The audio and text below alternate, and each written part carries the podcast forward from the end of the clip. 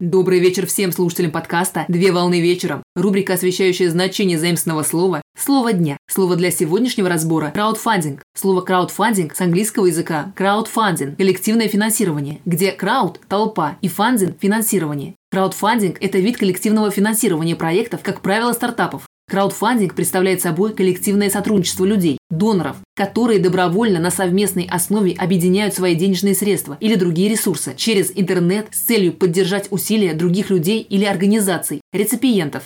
В краудфандинге, как в виде финансирования, сложились свои устоявшиеся термины. Так, проект, выходящий для коллективного финансирования, принято называть стартапом. От стартап – стартующий. Соискателя средств или представителя проекта называют фаундером, от фандер – основатель, а людей, финансирующих проект, которые осуществляют материальный вклад в проект в виде инвестиций, называют бекером, от бекер – покровитель.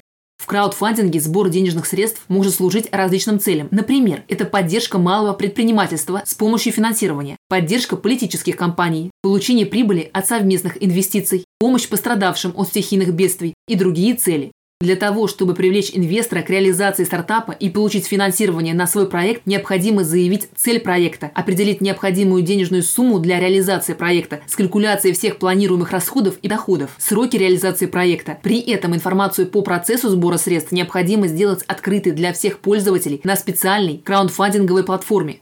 На сегодняшний день существует более 400 краудфандинговых платформ для продвижения своего бизнес-проекта, а также в открытом доступе существует более 2000 сайтов для краундфандинга. На сегодня все. Доброго завершения дня. Совмещай приятное с полезным. Данный материал подготовлен на основании информации из открытых источников сети интернет с использованием интернет-словаря иностранных слов.